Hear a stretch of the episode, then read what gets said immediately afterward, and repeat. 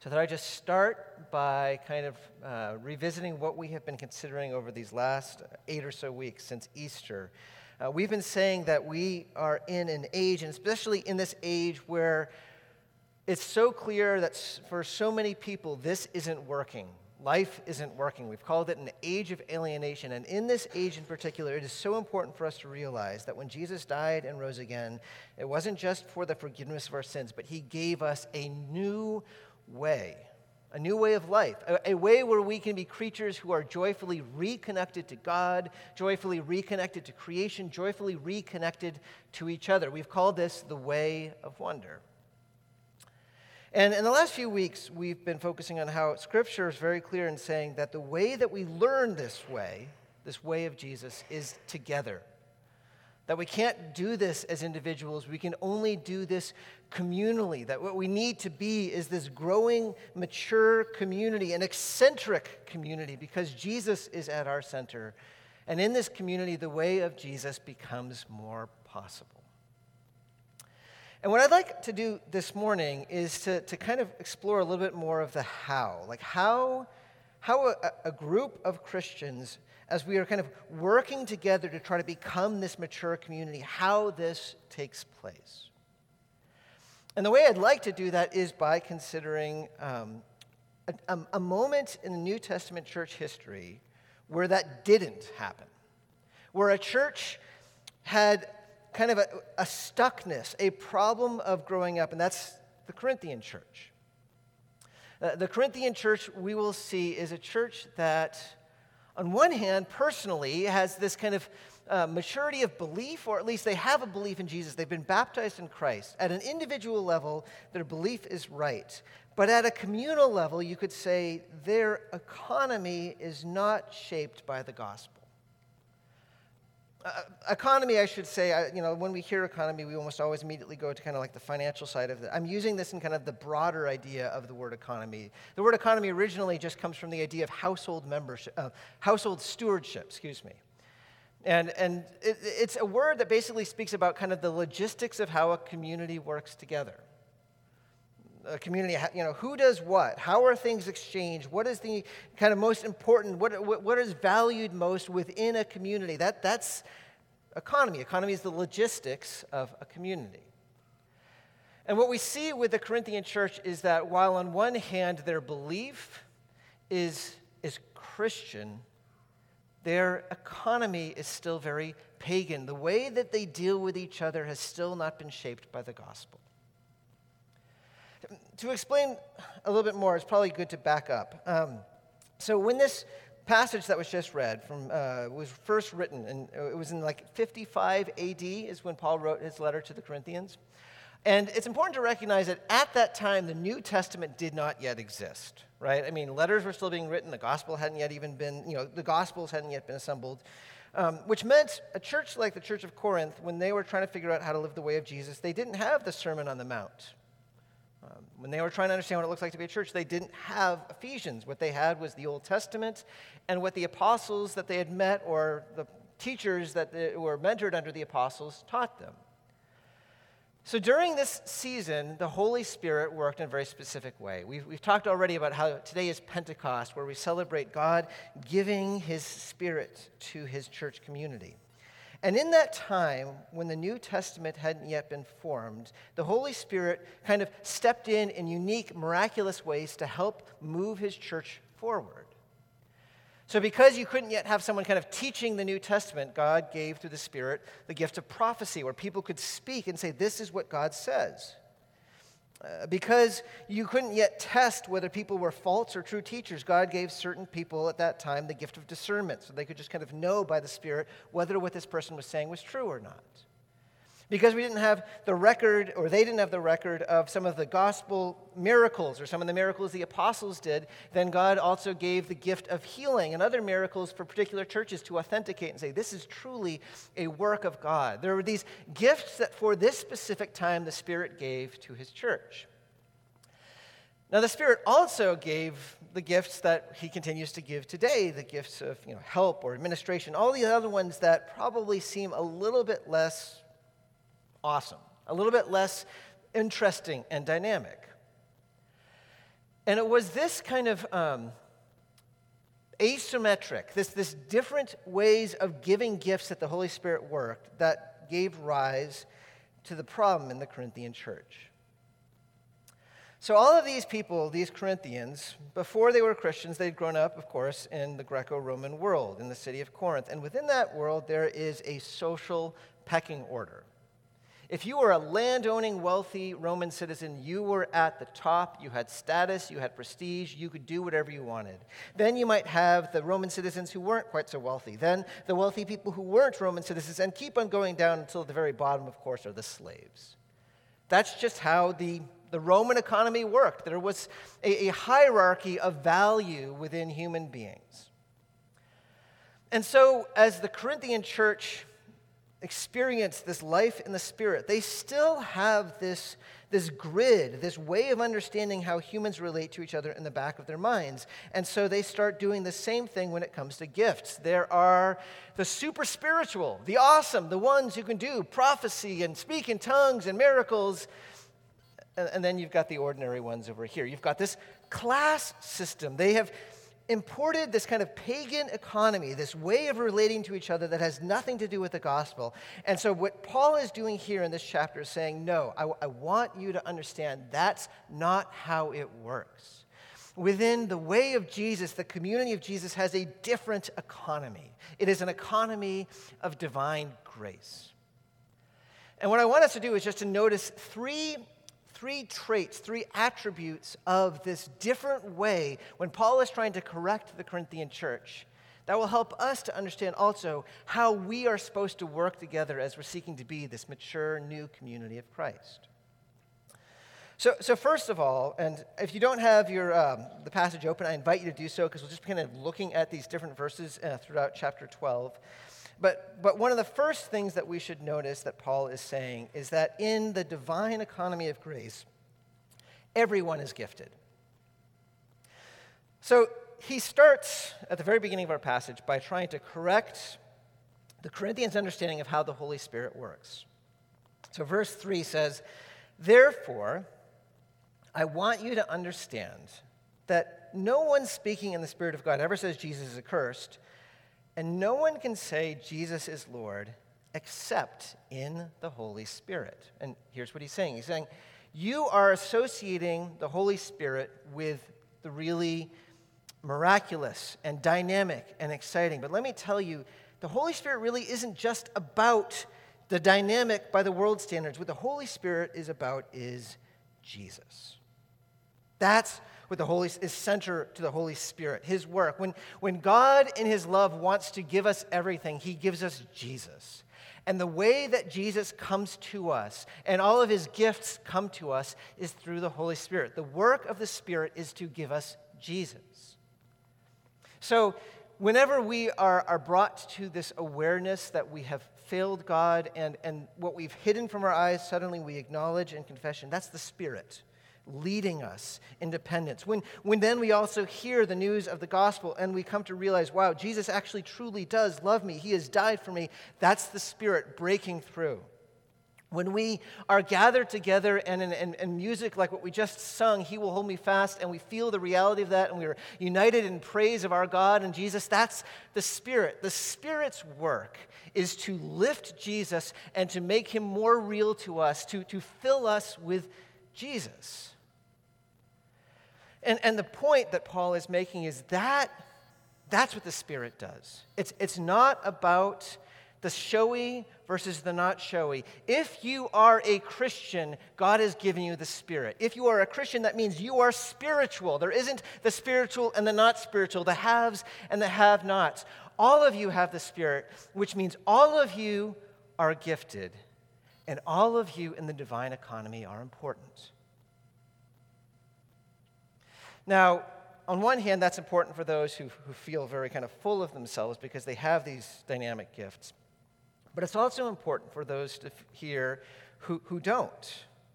You can imagine how, in a church like this, if there was this kind of almost class system, how, how some might feel like their contributions were insignificant. They might even, because they don't do the kind of awesome things that other people do, just kind of slowly disconnect and see themselves as just kind of less important. But Paul is saying here in this passage, you have it wrong. You're, you're, thinking the old way. This is a different economy. This is not economy of classes and competition. If you want to understand how the divine economy works, you need to recognize that it's much more like a body. So, verse 12 For just as the body is one and has many members, and all of the members of the body, though many, are one body, so it is with Christ. For in one spirit we were all baptized into one body. If you belong to Jesus, you are a part of his body. You might be a finger, you might be an elbow, you might be an ear. You are part of the body, and therefore that makes you significant for the body. In fact, that's exactly where he goes. He, he, he teases this out.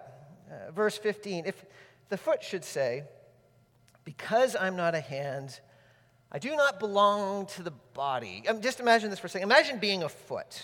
Um, I don't know, that's a weird thing to say, but just trying to imagine, like, you know, your, your whole life you're stepped on, right? And, and your, your skin is oftentimes dry, you stink, you're hurting all the time. And then you think about the hand, the elegant hand that oftentimes is clean, that is just able to do so many things. It can write, it can hold a hammer. The hand is awesome. Imagine the foot going, I just, I just don't belong. I'm not the hand. I mean, the body wouldn't do so well. I mean, you need the foot you know, to stand, to run, to play soccer. Paul says, imagine the ear, the ear going, oh, I'm not an eye. I mean, the eye, I mean, I need sound, but the eye can just see. And not only that, I mean, does anyone ever lovingly gaze into someone's ear? The eye just, you know, glistens with tears. The ear is full of wax. I mean, this is just, I don't want to be an ear. But if that's the way it was, Paul says, if every ear just became an eye or just left the body, where's the hearing? We understand the point. Paul is saying you might not have what looks so dynamic by the world's standards, but that's not the way it works in the body. In the body, every part is important, every part is functional. You are gifted by the Spirit and you are needed. Now, when we just think about us today, I think it's not as much the case in our present day that we kind of divide it based on like the supernatural, dynamic spiritual gifts or the other ones. That's less of our issue. But I do think if we think about the way that our society is, there is another way we might do things. We, we, we live in what some people have called a meritocracy, right? Where oftentimes people are valued for what they can produce, what they can contribute. So, by the world's standards, if you have one of these three things, if you are wealthy, I mean, wealth, you can do more, you can be honored, you can give. Or if you're productive, maybe you're smart, or maybe you have some really specific skill. Or if you're fun, you know, maybe you're attractive or funny or charming. If you are one of those three things, or any combination of those three things, then, then you're valued. You, you add value to a group. But if you're not, say you're an awkward introvert, introvert who doesn't have any marketable skills. Well, you're kind of not as important by the world standards. And all too often, the church can import that way of seeing each other. And when you do do that, when, when a church ends up only valuing the, the strong and the beautiful and the rich, well, you might have an efficient community that gets stuff done, but what you don't have is a community capable of growing in maturity and becoming like Christ. Because God has organized every part, we are told, in such a way that we grow together with each other. We need every part, even the parts that the world doesn't see as quite important. I was reading a story of a couple who spent a lot of their time for a few years in a leper colony. And other people, you know, they said, you know, other people say to us, wow, you know, you're just doing so much to people who are in such great need. You're giving so much. And like, you don't understand. That's not how it is. We actually need each other. When we step into this community where there's suffering, there's mental illness, there's all stuff, there's a way that as we experience their dependence and their trust and grace, that we experience Jesus more deeply than we ever have before. Because this is part of his body, and through their suffering, we see Jesus. That's the work of the Spirit. I've not had that experience, but I can think of a time many years ago where I was part of a, I suppose you could say, a very large, wealthy, incredibly competent church. But I would say one of their most important parts of their congregation was a community within the church of mentally disabled people. Some of them weren't even able to speak. But once a year, they would help lead the church in, in, singing. And throughout the year, people would be connected with them, and you'd see them in the hallways. And their simplicity of joy and the reality of their faith, without all of the complexity that we throw into it, shows the rest of this church that it's not about competency, it's not about wealth, it is about Jesus. There is a way that they, more than anyone else in that church, spoke the words of the gospel to this congregation. They were needed. The things that oftentimes the world values least are what is most important in the church. God has given every single one of you, if you belong to this church, if you are a believer in Jesus, He has given you His Spirit and, and some combination of who you are, what you've experienced, the strengths you bring, and the weaknesses you bring, the, the triumphs and the failures, somehow he uses all of these things. And he uses that to contribute to the community. We need each one of us because God has gifted each one of us for the purpose of the community. And that brings actually to the, to the second distinctive of how God, in his divine economy, how, how it works within his community. And that is within God's divine economy, the gifts he gives are not only possessions, they are also responsibilities. So we see that if we back up for a moment to, to verse 7, um, to each Paul says, is given the manifestation of the Spirit. That's what we've been saying, right? That there's a way that each of us manifests the Spirit, that the Spirit does something in and through each of us to help people experience Jesus more fully. So it says, to each is given the manifestation of the Spirit for what purpose?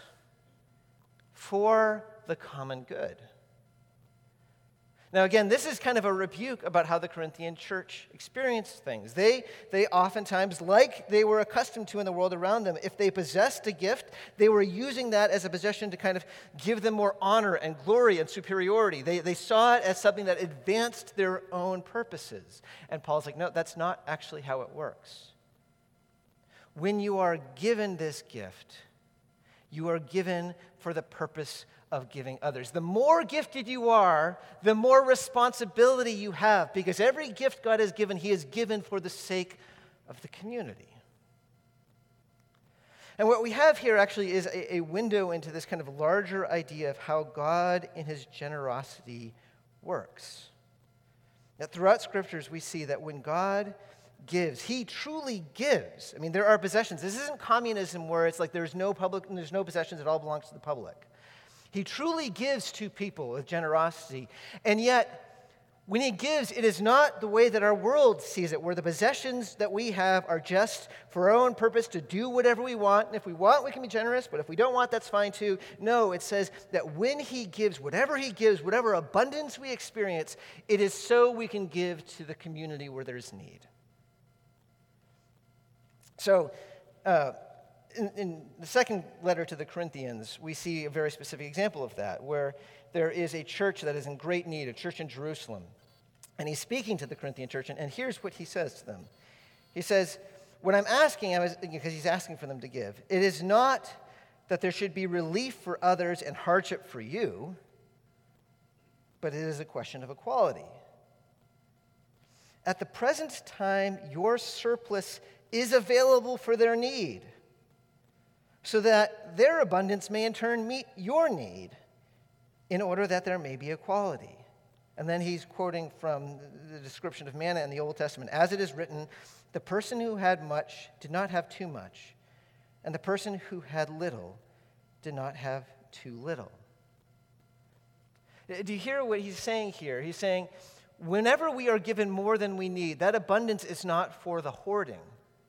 That abundance is actually a privilege that is given to us so that we can give to others. Whatever gifts we have, whatever extra we have, it is a responsibility for the community and for those in need. I've been, I've been thinking, I've been kind of like teasing this idea throughout this week. And, and I have to say, you know, we've been talking about how there's kind of this work in progress, right? That we as a community are working towards maturity where the way of Jesus can slowly become more possible in our vision. And I think I've realized that a lot of my thinking is still so much shaped by a non gospel thinking that I'm only beginning to understand what this means. And so rather than actually me trying to tease this out, I thought I would go to someone from a different culture, different time. Basil of Caesarea was one of the early church fathers, one of the people who's responsible for the way that we understand the Trinity today. So he's an important theologian. And in a sermon, here's, here's how he kind of expanded on this idea. He, he said, Did you not come forth naked from the womb? And will you not return naked to the earth? Where then did you obtain your belongings?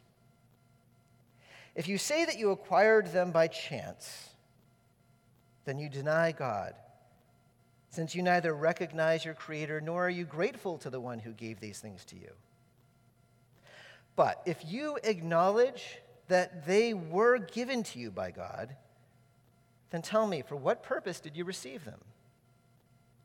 Is God unjust when he distributes to us unequally the things that are necessary for life? Why then are you wealthy while another is poor? Why else but so that you might receive the reward of benevolence and faithful stewardship, while the poor are honored for patient endurance in their struggles? The bread you are holding back is for the hungry. The clothes you keep put away are for the naked. The shoes that are rotting away with disuse are for those who have none. The silver you keep buried in the earth is for the needy. You are thus guilty of injustice toward as many as you might have aided and did not. As I said, I don't know fully what to make of this, but I think, I think he is right what he is saying. And I suspect actually many of us agree when I think about how our church, whenever there is a need that is put before it, responds with generosity. I think we recognize collectively that with the, the blessing that we received, with the abundance of gifts that we received, that gives us responsibility as well. But I suspect, like you, I am still, I mean, like, that, like me, you are also still in the process of trying to understand what does this mean? What does it look like to, to move towards this recognition that in the divine economy, that every time that we have been given more than we need, it is for the purpose of helping others. But one thing that is clear to me this is not meant to be this miserable burden. This is actually speaking of a privilege we have been given the gift of being able to help those in need. That is something that God has ordained for us. Every gift we've been given is with a purpose to give, whether it's to the community or outside of the community. And Jesus says it is, it is more blessed to give than receive. This is how the divine economy works. We have been given the responsibility of helping others. And that brings us to the final the final distinctive that we see in Paul's instructions here in 1 Corinthians 12. And that is that when we see the way that Paul that God gives, how he gives unequally, as Basil of Caesarea said, we should recognize that he gives in this kind of asymmetric way specifically because of his love for the community and his desire to unify them. So I don't know if, as you've been reflecting on what we've been seeing so far, if you've wondered, okay, this feels, I don't know, kind of inefficient. I mean, so God gives one thing to one person, another thing to another person. Why doesn't He just kind of give everything that one person needs to that person and everything that person needs to that person? It seems like that would just kind of work way more easily. Because self sufficiency kind of is nice, independence is kind of nice. That was what the Corinthian church desired. I mean, you can kind of see evidence for that when, when he says in verse 21 the eye cannot say to the hand, I have no need of you. The only reason he's saying that is because there's some people like, I don't really want to need anyone else. I'm good, thanks. That, that certainly is how, in our day, what is valued, right? That we, we want a sense of self sufficiency, a sense of independence. That is what we strive for. And I think there's a sense that actually that doesn't change for many Christians. There are many who kind of feel like, you know what, I'm, I'm probably mostly good without the church. I, I think I can kind of fend for myself. But, but that isn't, of course, what Paul says is the case. I mean, again, he has just said, The eye cannot say to the hand, I have no need of you. We've already talked about that. We, we need each other. In fact, in verse 22, he says, On the contrary, the parts of the body that seem to be weaker are indispensable. Those parts of the body that we think less honorable, we bestow the greater honor. And our unpresentable parts are treated with greater modesty. Those parts that sometimes are seen as less valuable, we actually need to invest more in. And the point that he's making is, is we actually need every single part. I mean, this is again is what we were saying just a little while ago. I mean, the children need adults to teach them, right? But adults, we adults actually need the children to help us to see kind of what a simplicity of helpless faith looks like.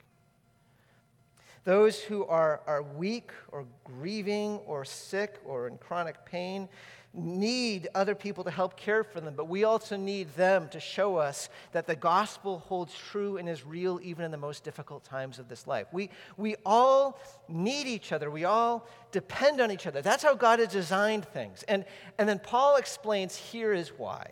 Verse 24, the second half of it. But God has so composed the body, giving greater honor to the part that lacked it, that there may be no division in the body, but that the members may have the same care for one another. If one member suffers, all suffer together.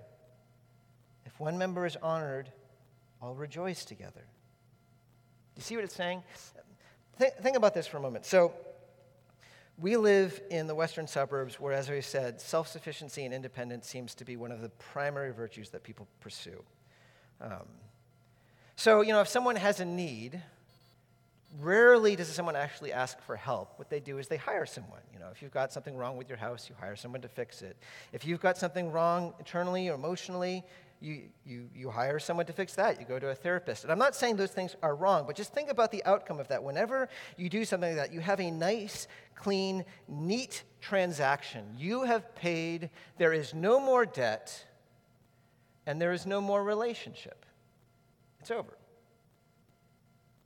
Now, contrast that with, say, a community where people have to depend upon each other, where if you are struggling, you actually talk to a friend, and the friend is willing to listen, and the friend knows that they can do the same thing for you. And if, if you need a new part or like some, some sort of tool, you ask for another friend. And all of this kind of depending upon each other, what does it do? It strengthens the connection between each other. And that, Paul says, is the way the divine economy of grace works. Each of us brings something.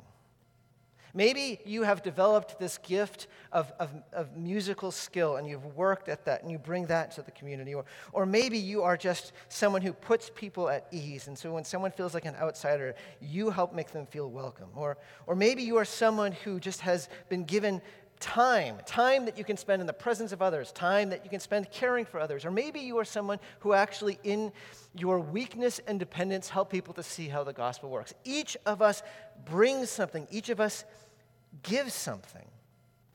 And yet each of us receives so much from each other. And what happens is there's a sense where we are both givers and debtors. And yet, neither of these, because that's not how it works. Instead, it's like every time something is given, every time something is received, it's like another thread is woven into the fabric of the community so that they are being united more and more deeply by every time there's this giving and receiving and this sharing. That's how it works. And, and, the result is, well, it's unity. So that when one person hurts, we are so connected to each other that all of us hurt with that person. When one person is honored, we all feel honored because that's how a body works.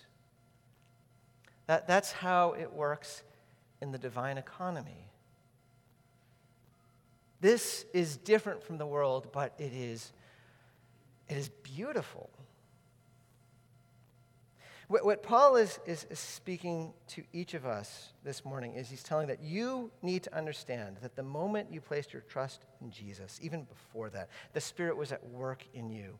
And that Spirit is doing something in and through you that your community needs.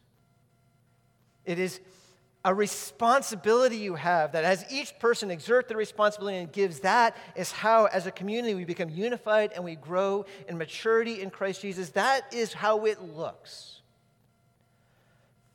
And perhaps even now as we're thinking we're wondering what is it? What is the way that, that we what is my unique contribution? How am i called to give? You know one of the common things that churches will do is they'll have some sort of kind of like survey, a test that you can take where you fill in some bubbles and you find out that you have the gift of helps or whatever. I'm becoming increasingly skeptical of that because I have never seen a gift survey that talks about the gift of weakness or the gift of grief or, or the gift of helplessness. And yet, these are part of the ways the Spirit works to exalt Jesus. And I notice here that Paul doesn't conclude this by saying, All right, now you need to figure out the way that the Spirit has gifted you. What is your particular manifestation of the Spirit? No, that's not where he goes. Do you want to know where he goes when this whole chapter is done? He says, Okay, now that I've said this, now let me show you a more excellent way. If I speak in the tongues of men and angels, but I don't have love, I'm nothing. That's where he goes. He goes to saying, here's what you need to do. Now that you understand the way this works, now that you understand the divine economy, here's your calling love. Seek to love each other. You've been loved by God. Love like Christ. And as you do, wait and see what the Spirit will do through you for the community.